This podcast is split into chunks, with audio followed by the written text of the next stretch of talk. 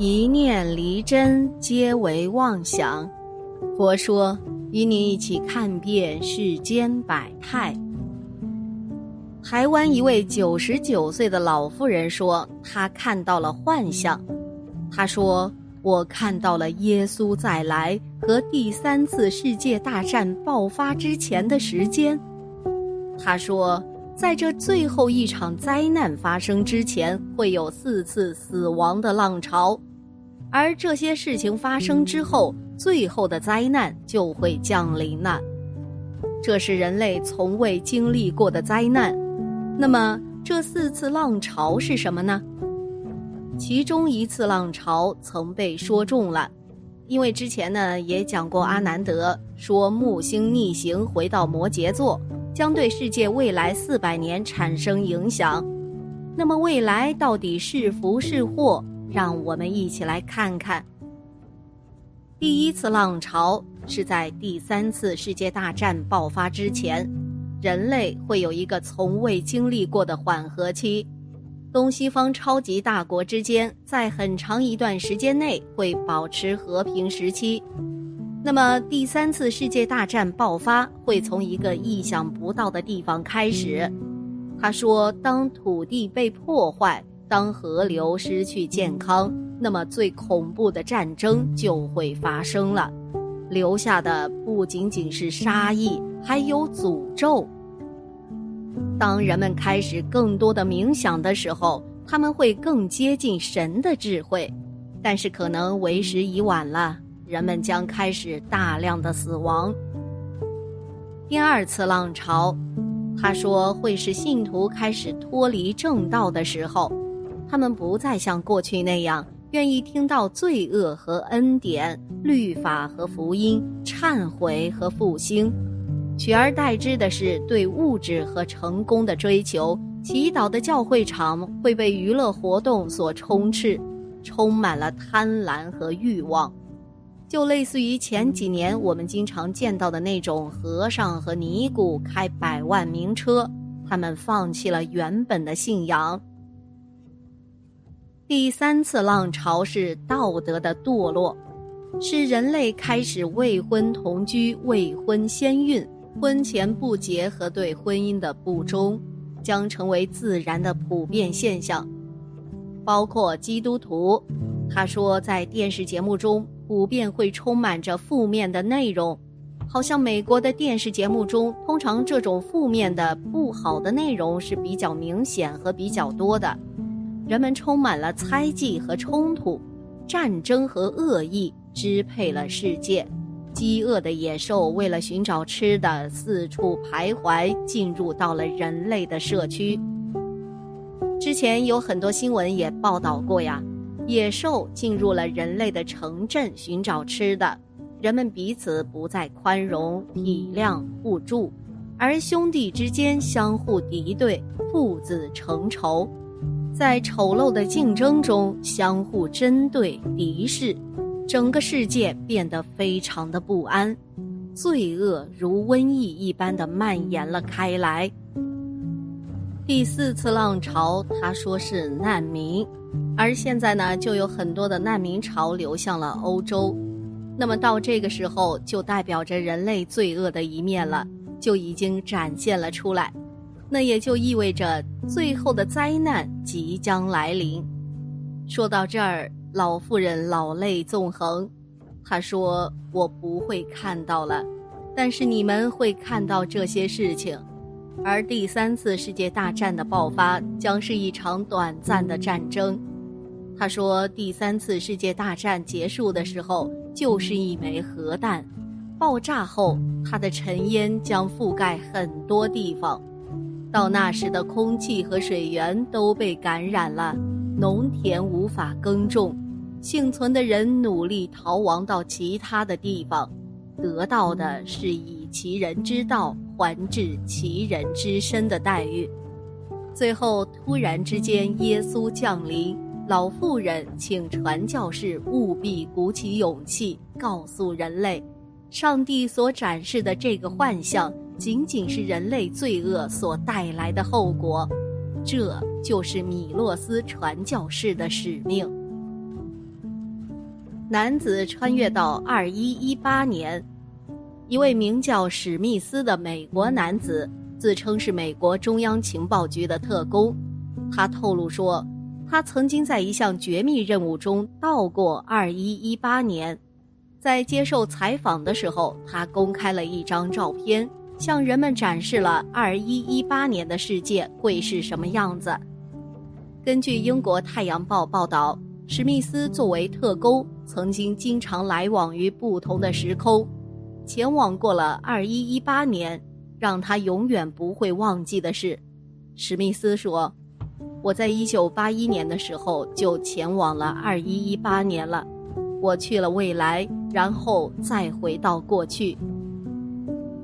他说这是一项绝密任务，然后他展示了一张二一一八年初拍的照片，用以佐证他所说的一切。不过他并没有透露他是如何完成这个任务的，因为他说这会引来他的杀身之祸。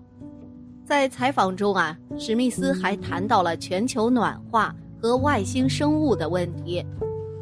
他说，人类预计到二十一世纪的中期，全球气温的温度会上升两度；二十一世纪的末期，甚至可能会升到八到十度。那么，据分析呢，只要温度上升四度，全球很多的城市啊就会被海水淹没了，尤其是那些海边城市都无法幸免于难，可供人类生活的陆地会越来越少。土地越来越少，粮食会随着气温的升高也会越来越少。粮食减少，人口增多，总会有人挨饿。届时呢，成群的难民潮来临的时候，我们该怎么办呢？有粮食的国家和试图抢他们粮食国家的邻国之间会发生什么呢？他说，那个时候人活着最基本的需求。吃都没有办法满足的时候，他们会怎么办？他说：“再看看未来，我们想想，如果饥不择食、走投无路的国家正好又拥有武器，会怎么样呢？”所以呀，你要对着一帮已经开始毫无底线的家伙谈什么人性和伦理了吗？告诉他们我们需要世界和平吗？而圣经也预言过第三次世界大战，说纽约将毁于地震，也将发生三次大战。霍金也曾预言过第三次世界大战，他说人类将灭绝，因为恐龙统治了地球一点六亿年，人类现阶段已知的文明呢，也不过才五六千年，恐龙都灭绝了，人类为什么能独善其身呢？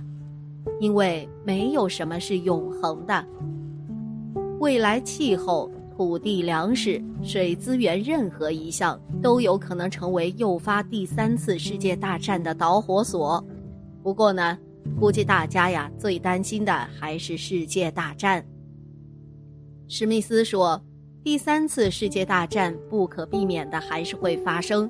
不过奇怪的是，史密斯说，第三次世界大战之后。反而使世界变得更美好，从此边界变得毫无意义，人们开始热爱和享受生活。战争让他们记住，我们不要对邻居造成任何的伤害。正如古人所说的：“福祸无门，为人自招。”一个人是福是祸，没有什么法门，只有自己多修炼，才能避免灾难。累积更多的福报，而九十多岁的老妇人告诫说：“有福的人基本上有两个特点，非常准确。第一个特点就是知道自己的错误。